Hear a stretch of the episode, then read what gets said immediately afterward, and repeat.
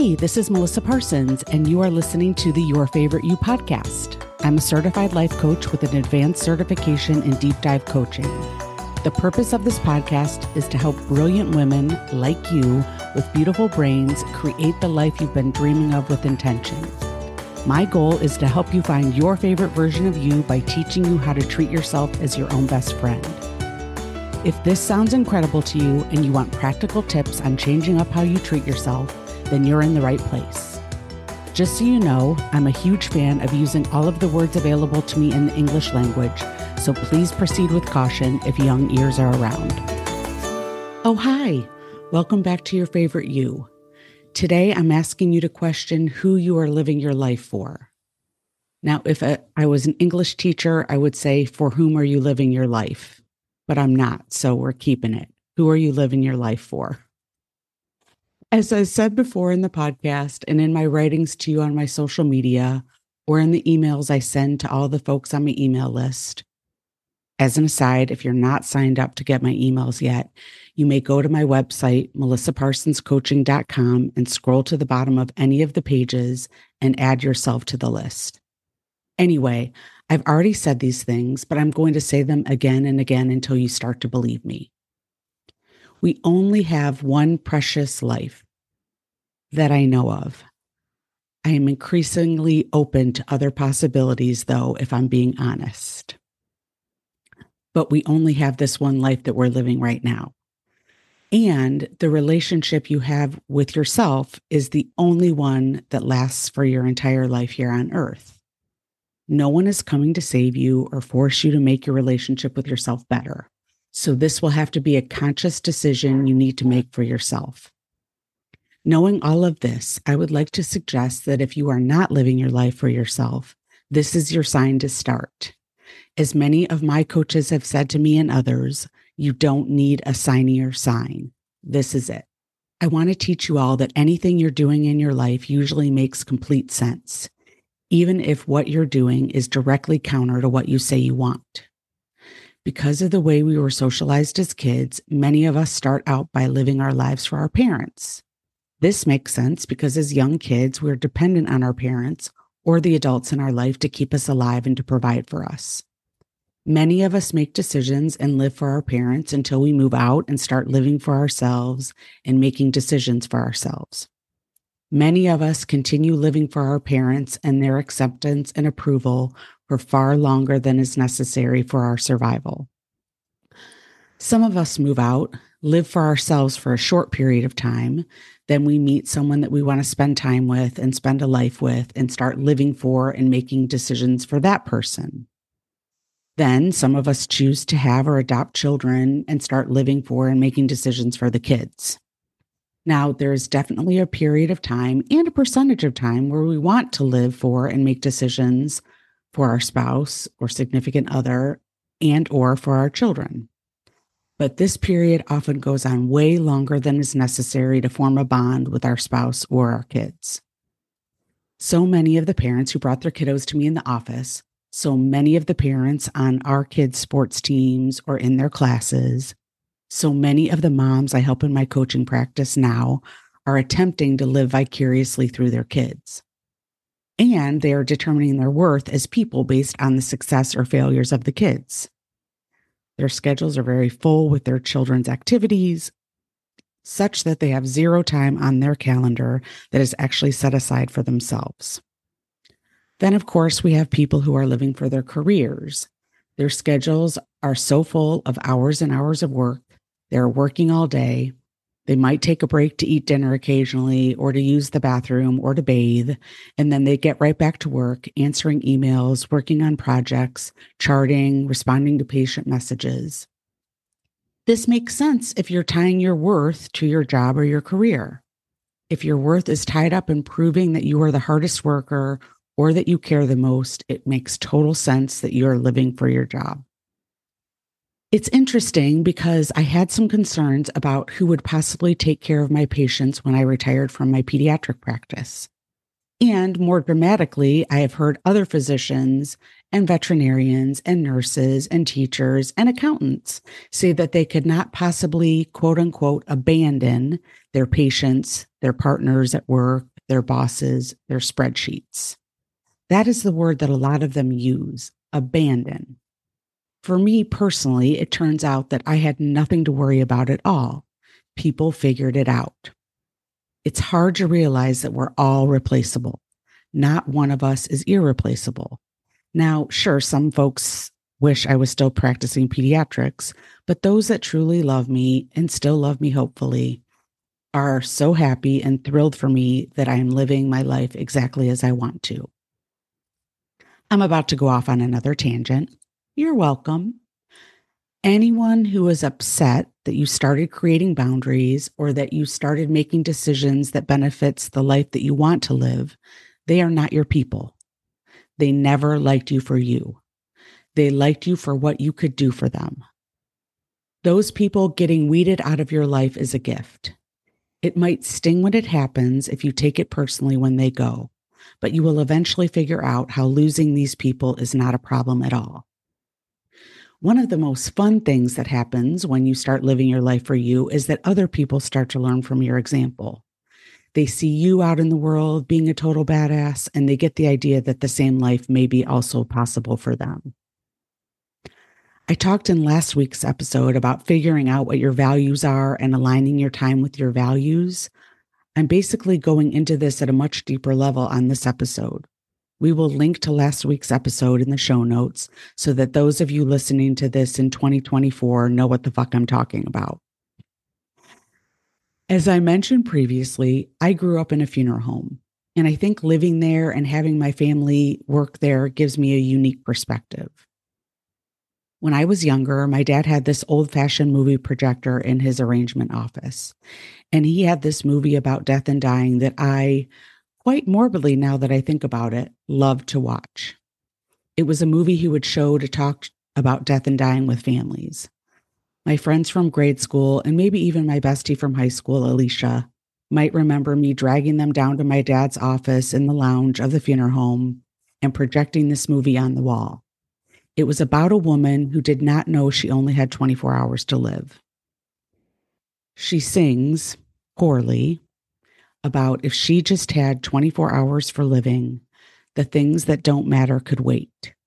She'd play with her children and hear all their stories she would tell them she loved them before it was too late. You're so lucky I didn't sing that for you, you guys. I, I I have the tune and I sing it all the time in my brain and just count yourselves lucky. Recently, I posed this question to my clients if I get the sense that they're resisting the idea that they can choose to live their life for themselves and that making this choice will be best for them and for everyone that they care about. Like I said on a recent podcast, I am fully understanding that I have likely lived through more summers than I have left on the earth. And this realization helps me sink in and ask myself what I want from my life. And if I don't have it, what exactly is standing in the way? Anyway, I ask my clients, what if you knew you only had five years to live? What would change about your life as it stands? What about one year? What falls away when I give you only one year? How about a month? What about a week? Of course, the less time remaining, people are more willing to be selfish, quote unquote, and do whatever makes their heart sing. Now, I'm not suggesting that all of you go out and start living as though it's your last week on earth, but knowing for sure that none of us knows how long we're going to be here, I suggest you truly do the work to figure out what makes you thrilled or at least nervous-sighted to get out of bed in the morning. That's my favorite emotion I love to feel half nervous, half excited, nervous-sighted. And you start doing more of that. Now, this is not to say that somehow by doing this work of figuring out what makes you thrilled or nervous sighted is going to make your life miraculously without the negative 50% of life. That negative half of life we all have to deal with. That's not it at all. But trust me when I tell you that life sucks so much less when you actually start living your life for you and stop living your life for anyone or anything else. Just so that I can refute the argument that you think that I'm some special unicorn and that this type of life is not for you, I asked a few of my current and former clients if they might be willing to share some things that have changed about their lives since they started being willing to live their life for themselves more than they are living for anyone or anything else. So here are some of the responses I got. My client Kim shared so much from her generous heart. She said, quote, so many things. I feel confident to speak my truth and not care what people think about me. I know taking care of myself trickles into all of my relationships. I show up as a whole person, not looking to be fulfilled in relationships. I know I can handle whatever comes my way, even new things I never imagined. I focus on evolution, and it doesn't feel like work. I am propelled forward toward growth. I feel my feelings and I have compassion for myself. I no longer focus on being happy, though I sure am sometimes. I focus on living a vibrant life full of the good and the bad. I dream of bigger things. I don't just wish away my days for the weekend. Another of my clients responded by saying, I'm not in constant conflict with my kiddo. I'm more patient with him and can more easily recognize that his emotions are not a reflection of my parenting. They are just his emotions in that moment and they are valid. I'm also starting a small business even though I'm scared. But I also know that I have my own back now, so I can move forward while also being a little scared. Another client, Nicole, said, What has changed about my life since coaching? Everything and nothing. I'm still at the same job with the same kids, the same husband. Like many working moms, the illusion of doing it all, having it all was supposed to be the goal. And it should be attainable if you were just quote unquote good enough. This very slowly led me to doing everything for everyone but myself. My hard work ethic and passion for my profession was good for a while. It pushed and motivated me to work hard in undergrad and in vet school. It drove and shaped me into the high performing, badass veterinarian that I am today. And trust me, she's a total fucking badass. But after a time trying to be the perfect mom, the perfect employee, the perfect wife, the perfect daughter, the perfect friend, I was exhausted. The stress gradually mounted until I felt like I didn't do anything well. So, what the hell was I doing? I was drowning in overwhelm and I knew something needed to change. One of the thoughts I had when I decided to sign up for coaching was, quote, I just need to learn to better manage my stress, unquote. I was hoping Melissa Parsons had the magic solution so I could do all the things, be all the things to all the people, and not feel so miserable. Melissa helped me see how people pleasing and being a control enthusiast was actually what was making me miserable. I was saying yes to everyone but myself. She helped me realize how the thoughts in my brain were driving my feelings, actions, and therefore results. Once I recognized this, where those habits originated from, and why my brain was programmed to react in certain ways, I could work on making changes. Those changes really were about figuring out what I needed and what worked for me without overextending myself and without feeling guilty for being human and having needs. It was slow at first, it felt uncomfortable, and the changes were small, but they gradually built upon themselves. And once I saw the positive results, it became easier to stick with it and make more changes. I started to feel much more relaxed, so much more peaceful. I released a lot of pent up anxiety. And most importantly, I started enjoying the life I had so carefully built over the years for myself and for my family. That's one hell of a testimonial, Nicole. Thank you. Another client said, Sure, I would be glad to help. Here we go. Number one, I do not worry half as much when a situation arises with my adult children that is an incident I can't control. The old me would have kept reaching out to them to see what I could do to help. Number two, I feel so much better about not trying to control or understand others' actions and just accept them. Number three, I no longer say I am sorry when I never did anything wrong in the first place.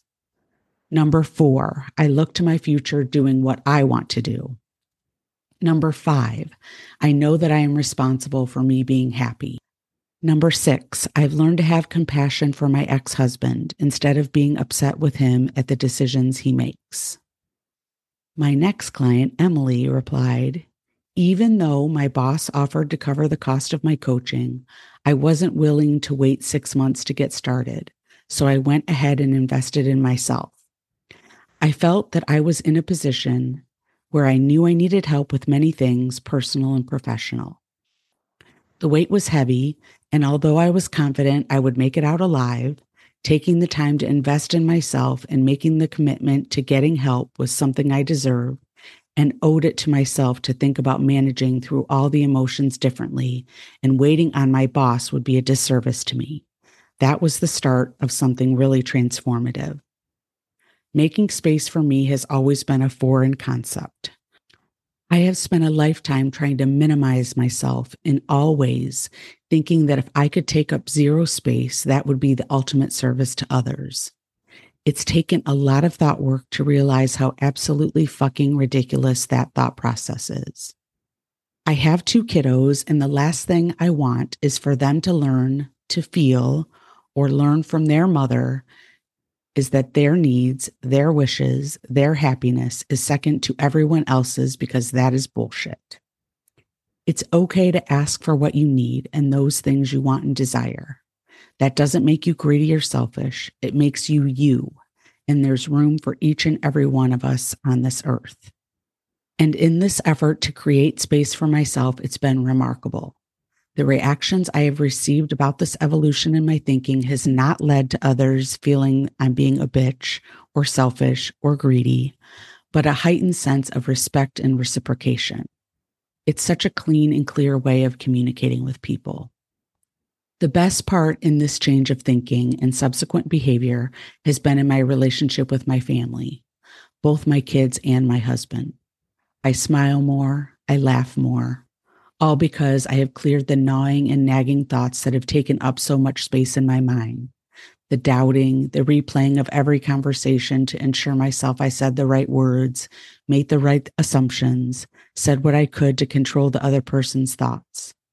All the thoughts that centered around the fallacy that I could actually control someone else's thoughts, which is crazy. All of these things took up so much energy and space, making it extremely difficult to be present and to participate in the things that I love the most with both my mind and my heart.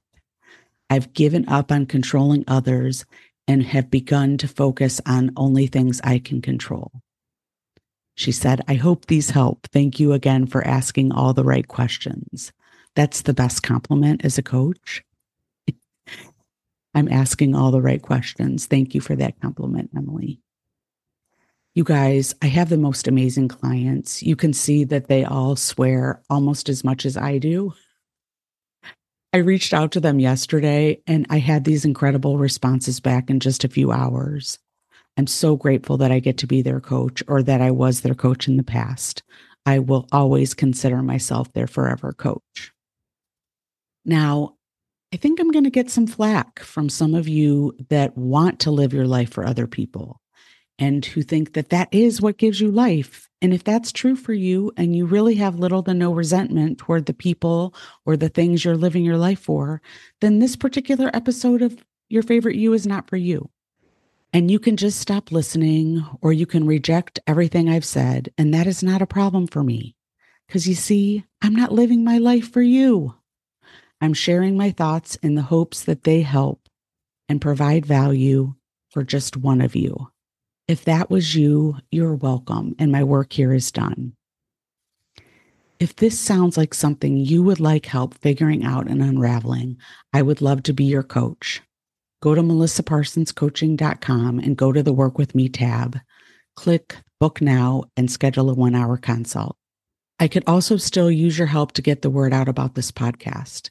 So if you are loving your favorite you, please share it with your friends. Please review it on Apple Podcasts so that other people all around the globe can find it. I appreciate your support so much. I want you to know that. Thank you for listening. See you next week.